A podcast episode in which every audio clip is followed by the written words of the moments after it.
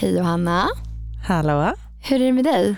Det är bra, tycker jag. Mitt uppe i ganska hektiskt årsredovisningsarbete. Men Mm. eh, ja, i, i övrigt höll jag på att säga är det bra, men det är bra med det också. men eh, fullt fokus. Jag förstår. Hur är det med dig? Jo men det är bara fint tack. Fick nästan lite vårkänslor idag när det var sex grader i luften. Man kunde liksom eh, strutta lite på vissa delar av trottoaren utan is och snö. Ja, jag skulle ju säga det. Det är ju isbana, men ja, nu har det väl kanske börjat smälta lite. Ja, se fram emot det här när det är helt smält och gruset sopas bort. Ja, det är, Wow. det är ju några månader bort. Ja, Peppigt. peppigt, men snart så. Vad har du gjort sen sist? Eh, jo men eh, man har ju jobbat och i vanlig ordning och annars har jag haft lite av eh, ett tennisfokus måste jag säga. Spelat en del, så kollat gött. på Sent om sidor, den här gamla Borg-filmen. Ah. Sjukt bra ändå måste jag säga. Ah. Väldigt kul. Så efter det så kikade vi på det här historiska tiebreaket mellan McEnroe och Mm. Borg. Som bara pågick och pågick och Ja. pågick. Mm. Alltså 16-18. Otroligt spännande. Och sen även upplösningen i sista set. Klassiskt Ja. 80-talsklipp. Det var Yes. kul. Mysigt. Så jag blir fascinerad över hur de kunde spela med så små racket.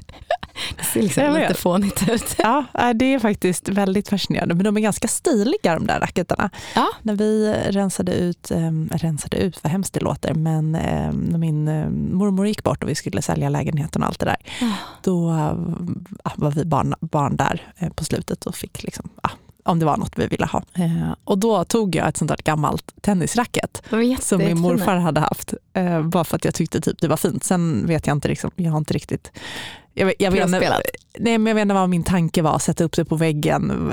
Det kommer jag inte göra. Ah, jag, jag vet inte, men det, vet? det är fint i alla fall.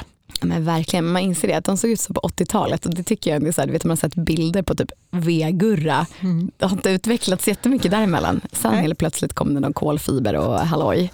Ja, det är bra, utvecklingen går framåt hörni. Men du, vad har du gjort sen sist? Men jag har haft en riktig, mm, ja, förutom jobb då, så har jag nog haft en riktig utehelg. Ja, Eller, gud, alltså, inte, inte ute som i vad jag hade menat med ute för några år sedan, utan nu mer ute, liksom, dricka varm saft och, och åka pulka. Eh, Gud vad härligt. Ja, nej men det var mysigt också. Eh, faktiskt bakat lite fick jag någon så här husmodersgrej att jag skulle göra. Men jag är skitdålig på att baka. Jag är ganska kass på att laga mat och jag är ännu mer kass på att baka. Så det är det är liksom det sämsta spartipset man kan ge till mig. Eller som jag ibland faller för. Att, det Gör var- det själv. Ja, göra det själv. Det var inte därför jag bakade för att spara några pengar. Absolut inte. För det blir, det blir för det första alltid dyrare än om jag bara går till bageriet direkt. För då, då köper man de semlorna man ska ha eller något. Men nu hade jag fått för mig att jag skulle göra här semmelmassariner. Det man- låter otroligt advanced. Ja men det såg jättegott ut och det, ja, det såg så fint ut. Och så köper man hem massa ingredienser för det har man ju inte hemma om man Nej. aldrig bakar. Så alla, så bas, eller alla, alla sånt som bakare har hemma får jag ju köpa hem. Och sen så håller jag på med det där och sen så blir det lite så här, ja men ganska tråkigt, ganska inte så gott.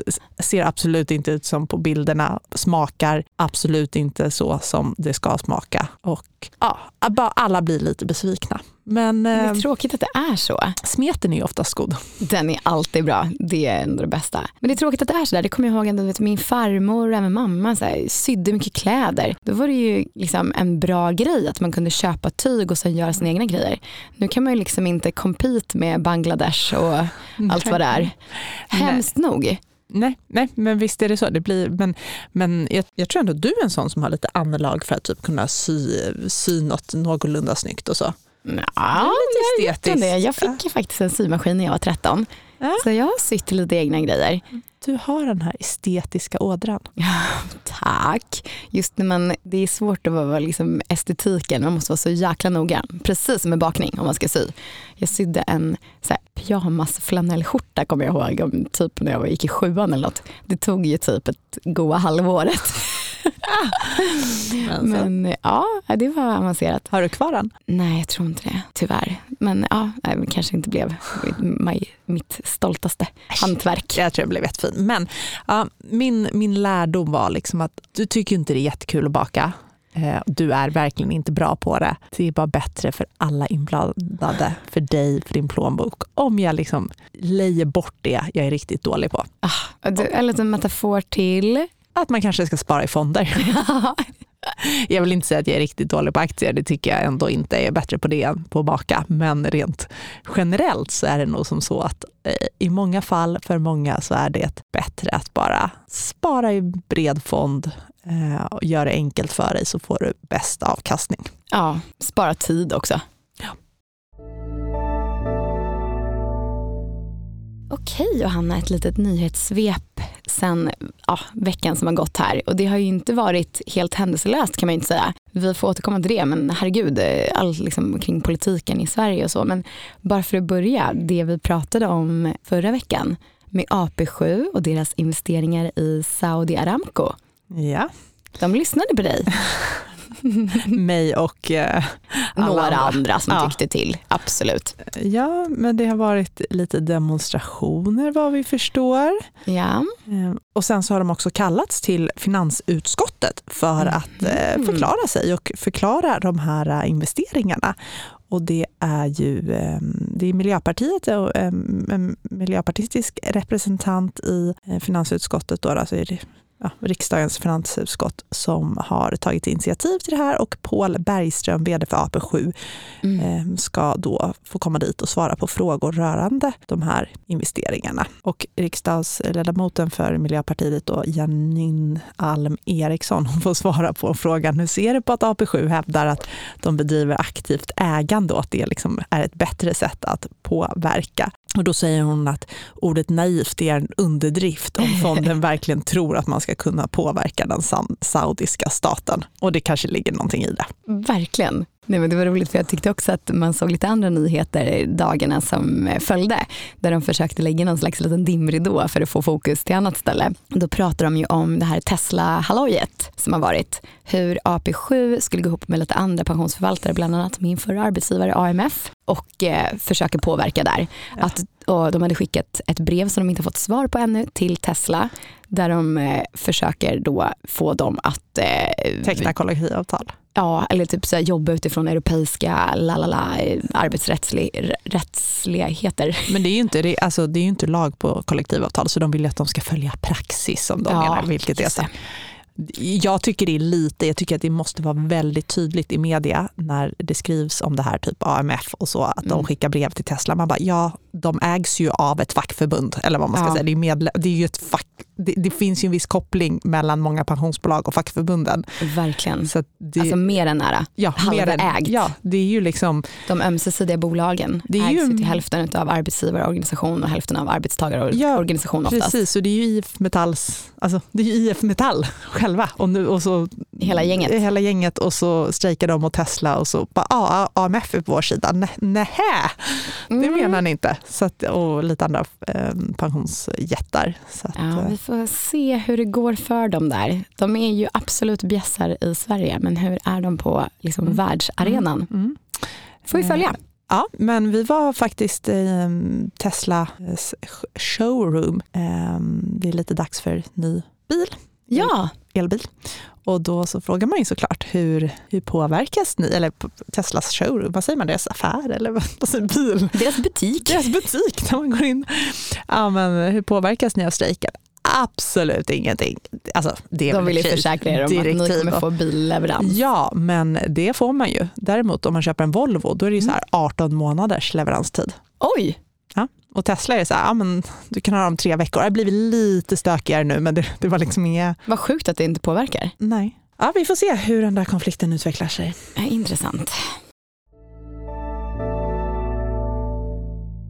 Nej, men Johanna, vi pratade ju bara lite politik här också. Det har ju hänt mycket i Sverige. Det måste man ju ändå säga. Ja, först så var det då Skyttedal, Skyttedal goes Teodorescu Måwe för EU-parlamentariker, eller deras krist Kristdemokraternas representant. Ja. Och sen så hade de ju en liten knarkspaning.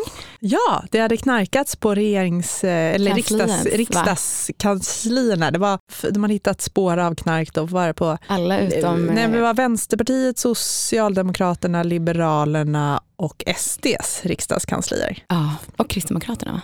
Eller? Jag får nej, inte, nej, det, var kanske inte fyra. Det var de. Mm, interesting. Så, Och så misstroendeomröstning mot Romina. Så det har ju, alla som har följt liksom, som är politiska reportrar har ju varit så här, ah, så mycket att se.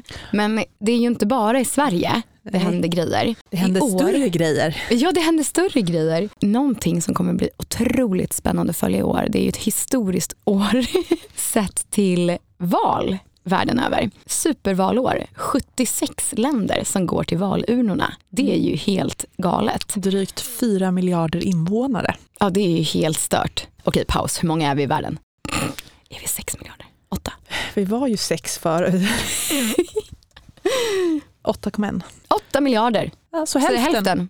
Men vi går ju bland annat till val. Ja, exakt. Inte i riksdagsval, men EU. Och eh, det vet jag att det är ju ganska sjukt att mm, generellt sett så är det ganska få som känner till det där och få som röstar.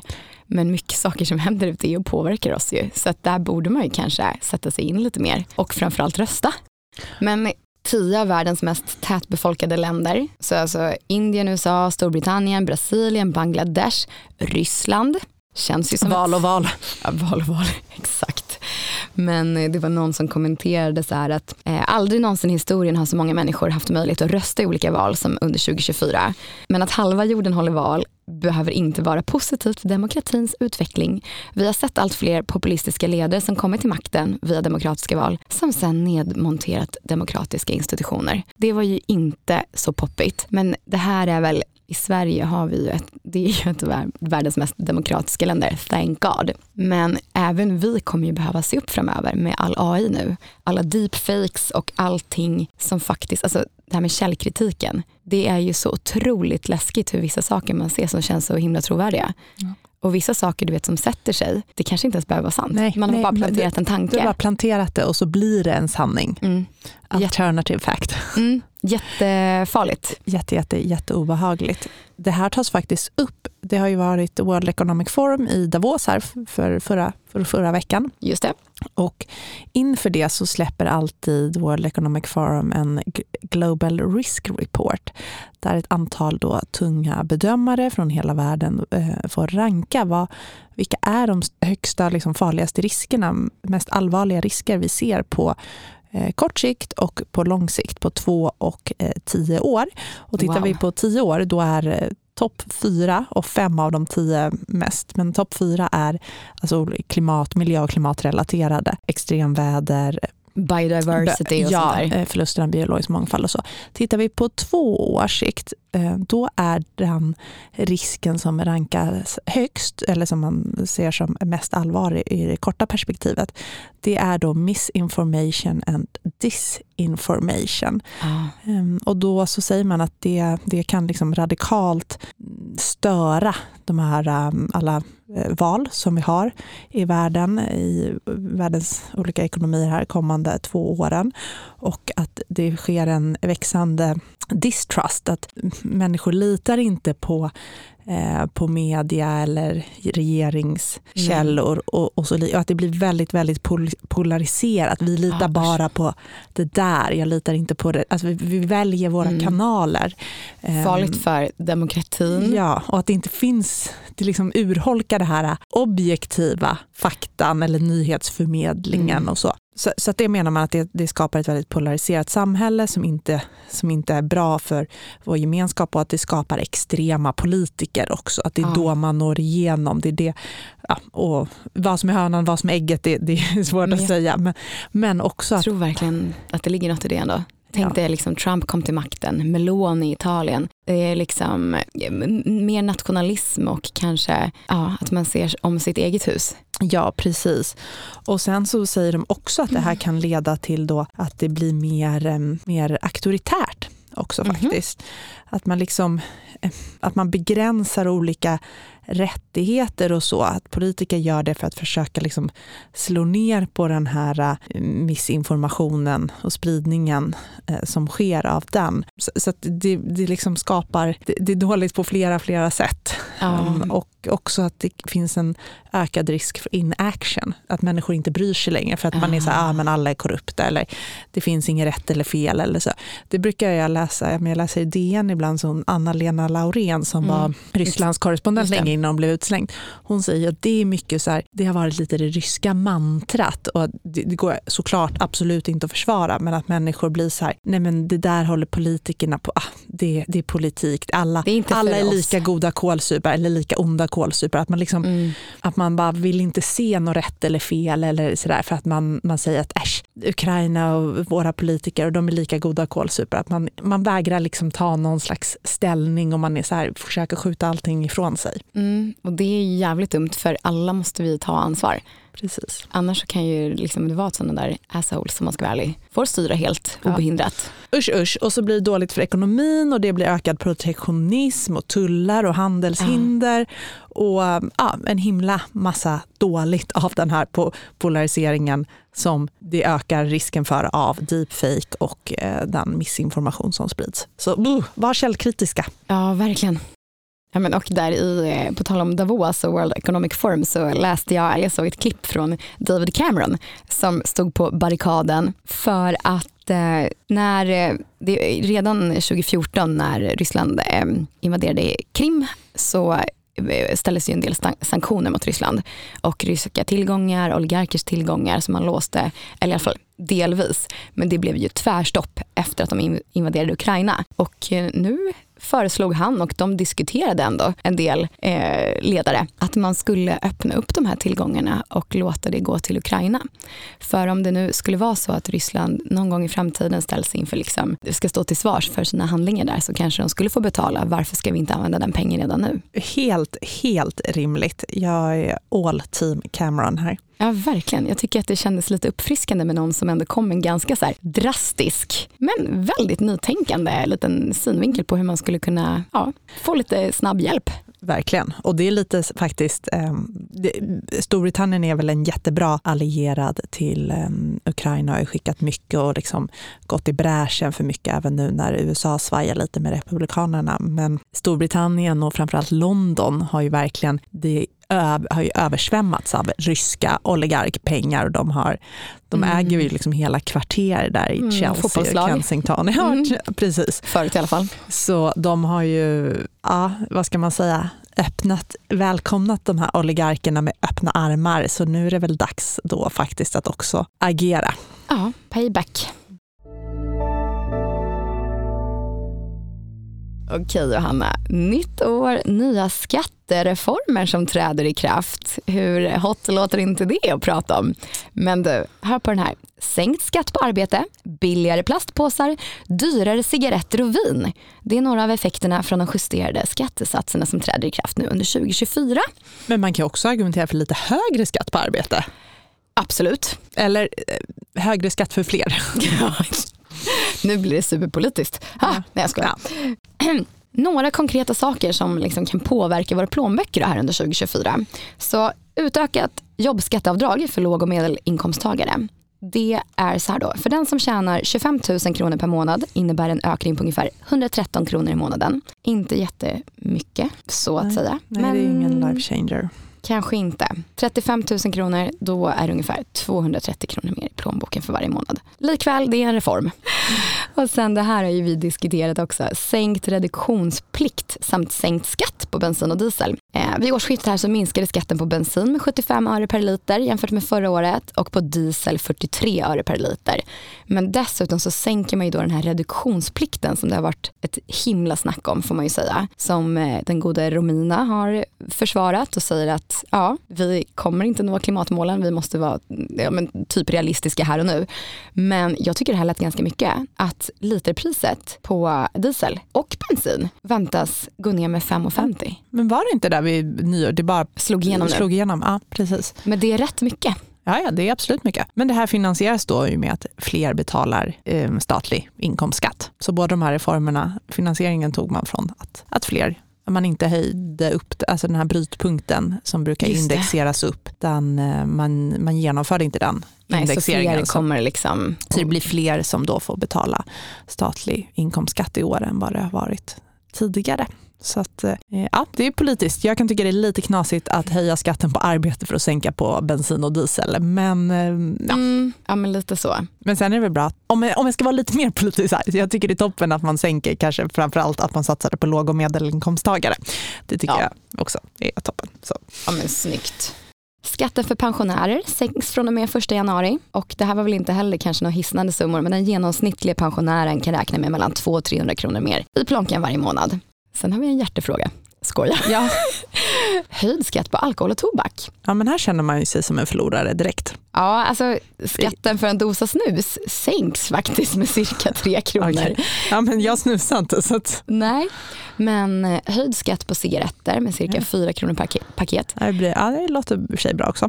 Men det känns också som att det går lite i linje med vart trenden där ute barkar. Men skatten på al- alkohol höjs också. En flaska vin blir omkring 2 kronor dyrare. Det var ju inte så mycket heller. Det var inte så mycket men man får ju räkna på hur många flaskor man köper på ett år. Men nej, absolut, det, det är inte så mycket. Ja, sen så har vi ett tillfälligt höjt rotavdrag från och med juli i år. Och då höjs det från 50 000 per person till 75 000. Och taket för både rut och rot stiger också från 75 per person och år till 150. Det är ju... eh, Ska vi passa på att renovera? Ja, men en riktig dubblering. Det här tyder ju på att de vill kanske skapa arbete. Ja, byggsektorn är ju iskall. Ja, så att Alltså framförallt nyproduktion, av- men, men jag tror att även man vill renovering. uppmuntra till att det händer grejer på den fronten. det är total permafrost. Mm, då hoppas vi att våra fastighetsfonder får ett litet uppsving som en långsiktig effekt av detta. Precis, och att räntan går ner. Just det. Sen har vi ju, det här har vi ju diskuterat så sent som förra avsnittet tror jag, men det blir en högre skatt på ISK och det är ju egentligen inte en reform utan det är ju helt enkelt en effekt av hur det fungerar. Det högre ränteläget. Exakt. Att, eh, det Men, blir det. Men det är vi utlovat lite ISK-godis till nästa år. Ja, 300 000. Ska, bli skatt, ska man kunna ha, de första 300 000, eller 300 000 ska vara skattefritt på både ISK och kapitalförsäkring, alltså sparande upp till 300 000. Så har du en miljon så är 300 000 av dem ingår inte i kapitalunderlaget utan du får betala skatt på resterande Just det. 700 000. Det jag tänkte på som är lite relevant för alla med barn, det är att vi brukar ofta säga att ja, men, spara i ditt egna namn så har du kontroll över pengarna och det, det gäller ju fortfarande. Alltså, då går inte pengarna automatiskt till barnet när de är 18 utan du kan, du kan styra lite om lilla Linnea är liksom ansvarsfull nog att få de här pengarna eller om hon drar direkt till Ibiza. Men det, det här är bara en parameter man kan lägga med där. Fast jag vet inte om man ska det, så det här kanske är ett dåligt råd. Men jag har funderat på det själv nämligen. Ja men det är väl jättebra. Då jag- funderar garanterat fler. Ja, då blir det ju som så om jag sparar till Julia i mitt namn så skattas ju de pengarna. Alltså om Ja. det är en kapitalförsäkring som står i mitt namn så dras det ju. För jag har över 300 000 i kapitalunderlag i dagsläget. Men hon har ju noll kronor i sitt namn. Ja. Så det är ju ganska bra tag tills hon kommer upp till tre, alltså mm, hon har ju lite mer än noll kronor fast det ligger i mitt namn. Men om jag börjar spara hennes namn så kommer det ju dröja ett bra tag innan hon har 300 000. Då kommer det ju vara ganska många år med ehm, Tåls ju att fundera på. som, där det inte dras någon skatt på de pengarna. Så det är bara en sån här, sen har jag inte bestämt mig hur jag ska göra. Det, var, det är i alla fall något som Man kan fundera på. Ja. Ja, vi, eh, mer studiemedel, högre ränta på CSN-lån. Studiemedlet höjs med 1104 kronor, varav 336 kronor bidrag och 768 kronor i lån. Dessutom höjer regeringen gränsen för hur mycket du får tjäna. Det här kommer jag ihåg när man jobbade extra. Ja, då hade man stenkoll på det där. Yes, man vill inte komma över fribeloppet och behöva ge tillbaka från sitt bidrag eller det, om man tog lån. Men det var liksom lättare att komma över det där fribeloppet då, för jag tror det har höjts ganska kraftigt sen vi Ja. var unga. Och, Ja men för nu är det då 18 500 kronor i månaden Äh. för 20 veckors studier. Det är ganska mycket, då jobbar du ändå extra eh, Ja. rätt bra. ja, precis. Då är man ju, det känns ju ändå väldigt rimligt. Alltså, om, Ja. du, om du har tid att jobba mer än det på något sätt, då kanske du inte ska ha bidrag för att. Jag vet inte. Ja. Men, men det har ju blivit väldigt mycket högre, för det var inte, så högt var det inte alls. Nej, jag kommer ihåg att det var många som hamnade lite snett där och bara ah. och så då var det uppdelat på typ halvårs, alltså per termin har jag för mig. Ja, precis. Att om man jobbade på sommaren så fick man ju ofta, det var ju liksom fördröjning på lönen. Så junilönen Mm. fick du i slutet av juli och så jobbade du juli, augusti och så blev så allting hamnade ju på mm, termin två. Ja, det var inte bra. Nej. Nej, men och CSN-lånet då höjs från 0,59 procent i ränta till 1,23. Det är ju en dubblering och det är ju också ganska rimligt. Ja. För annars har man ju hört diskussionen bland vissa studenter som har tagit lån för att investera pengar. Ja. Och det är ju lite riskabelt då kanske. ja, och jag känner också lite så här, 1,23 det är fortfarande en otroligt Kanonränta. kanonränta. Så att, eh, Ja, verkligen. Men du, slutligen lite av en följetong som jag tycker är intressant. Kapad skatt på plastpåsar. Jag tror vi nämnde det för några avsnitt sedan, men jag tycker det var så jäkla kul när Liberalernas Johan Persson stod i en debatt och bara Magdalena Andersson, jag vet inte om det var du eller om det var vi som låg på om den här skatten, men nu ryker den. Och det var ju dem. Och det handlade i grund och botten tror jag om ett missförstånd om hur det, det här skulle påverka. För att man höjde ju alltså skatten även på eh, plastpåsar som eh, är producerade i återvinningsbart material. ja. Så det går ner från goda 3 kronor till 50 öre per kasse. Jag måste ändå säga, jag är en av de som har gillat den här skatten. Den har fått mig att ta färre plastpåsar. Alltså, och på ett enklare sätt. För förut Mm. fick man ju alltid en plastpåse och så var man tvungen att säga innan, "Inge- jag behöver ingen påse tack. Nej. Och, nu, och, och ibland kunde det nästan kännas som att man var så här, åh gud, jag gör det här av miljöskäl, men nu tror den i kassan att jag säger det här för att jag är snål och inte vill betala 1,50 eller 2,50 eller vad det Mm. var. Medan nu är det mer så här, det nya normala är att fråga, behöver du, vill du ha en Ja. kasse till? Eh, Det är sant. Så Ja, men det får en ju tänka till absolut. Men, Men, det var bara ja. lite roligt. Ja absolut, det är ju uppenbarligen en skatt som har, eh, den väcker väldigt mycket känslor. Sjukt nog. Ja. Lite som plastsugrören. Ja men Johanna, nu har vi liksom pratat lite reformer, och politik och världs, eh, världspolitik och val och så. Men hur påverkar det här oss då? Om man ska tänka lite på hur man sparar. Och det är ju ett mantra som man bara upprepar, men det är att sitta stilla i båten. Jag kikade bara lite på vad som hade presterat bra från årsskiftet och framåt här på fondsidan. Och nu är det hedgefonder och Turkietfonder. Så det är ju liksom väldigt volatilt på kort sikt. Så om man tänker tillbaka på det vi berättade förra veckan om att många småsparare hade gått ur småbolagsfonder precis när de bottnade, kanske gått ut i sämst läge och sen efter det så blir det en boom. Det är svårt att göra det bättre själv. Det Som med dina massariner. Det, ja, det blir inte bra. Gå direkt till bageriet, gå direkt köp en indexfond eller någon annan typ av fond. En bred fond. Liksom. Ha ett, Ja. i, och håll ut och, och håll i. Och kom inte och tro här om tre månader att äh, men jag är en riktigt bra massarinbakare eller jag är en riktigt bra stockpickare. För att, tyvärr, du har inte oddsen på din sida. Nej, men man kan ju krydda med det. Det är Ja. väl det som är grejen. Och sen så tänker jag att det man kan vara duktig på det är ju att tänka lite på sina sparanden utifrån hur länge man vill spara på olika saker. Jag känner att jag, ja, det har gett mig så mycket att prata med en sån här frekvens med dig under hela förra året. För jag satte upp ett sparande i höstas eh, på ett sparkonto plus bara med eh, ja, men ändå en helt okej ränta. Men i alla fall att jag inte låste det i fonder för jag visste att det skulle gå till ja, men min mans 40-årspresent nu i januari. Så det var liksom tydligt ett antal månader, då måste det ligga där. Så man kan ju tänka mer på den saken. Vad sparar du till? Och dela upp det och liksom ha en ja, men typ långsiktig strategi för sitt långsiktiga sparande och kortsiktig strategi för sitt kortsiktiga. Typ så. Typ så. Ja, Typ så. men du, tack för idag. Tack själv. Och tack alla ni som lyssnar. Ja, vi hörs igen nästa vecka. Det gör vi. Ha det så bra. Hej då.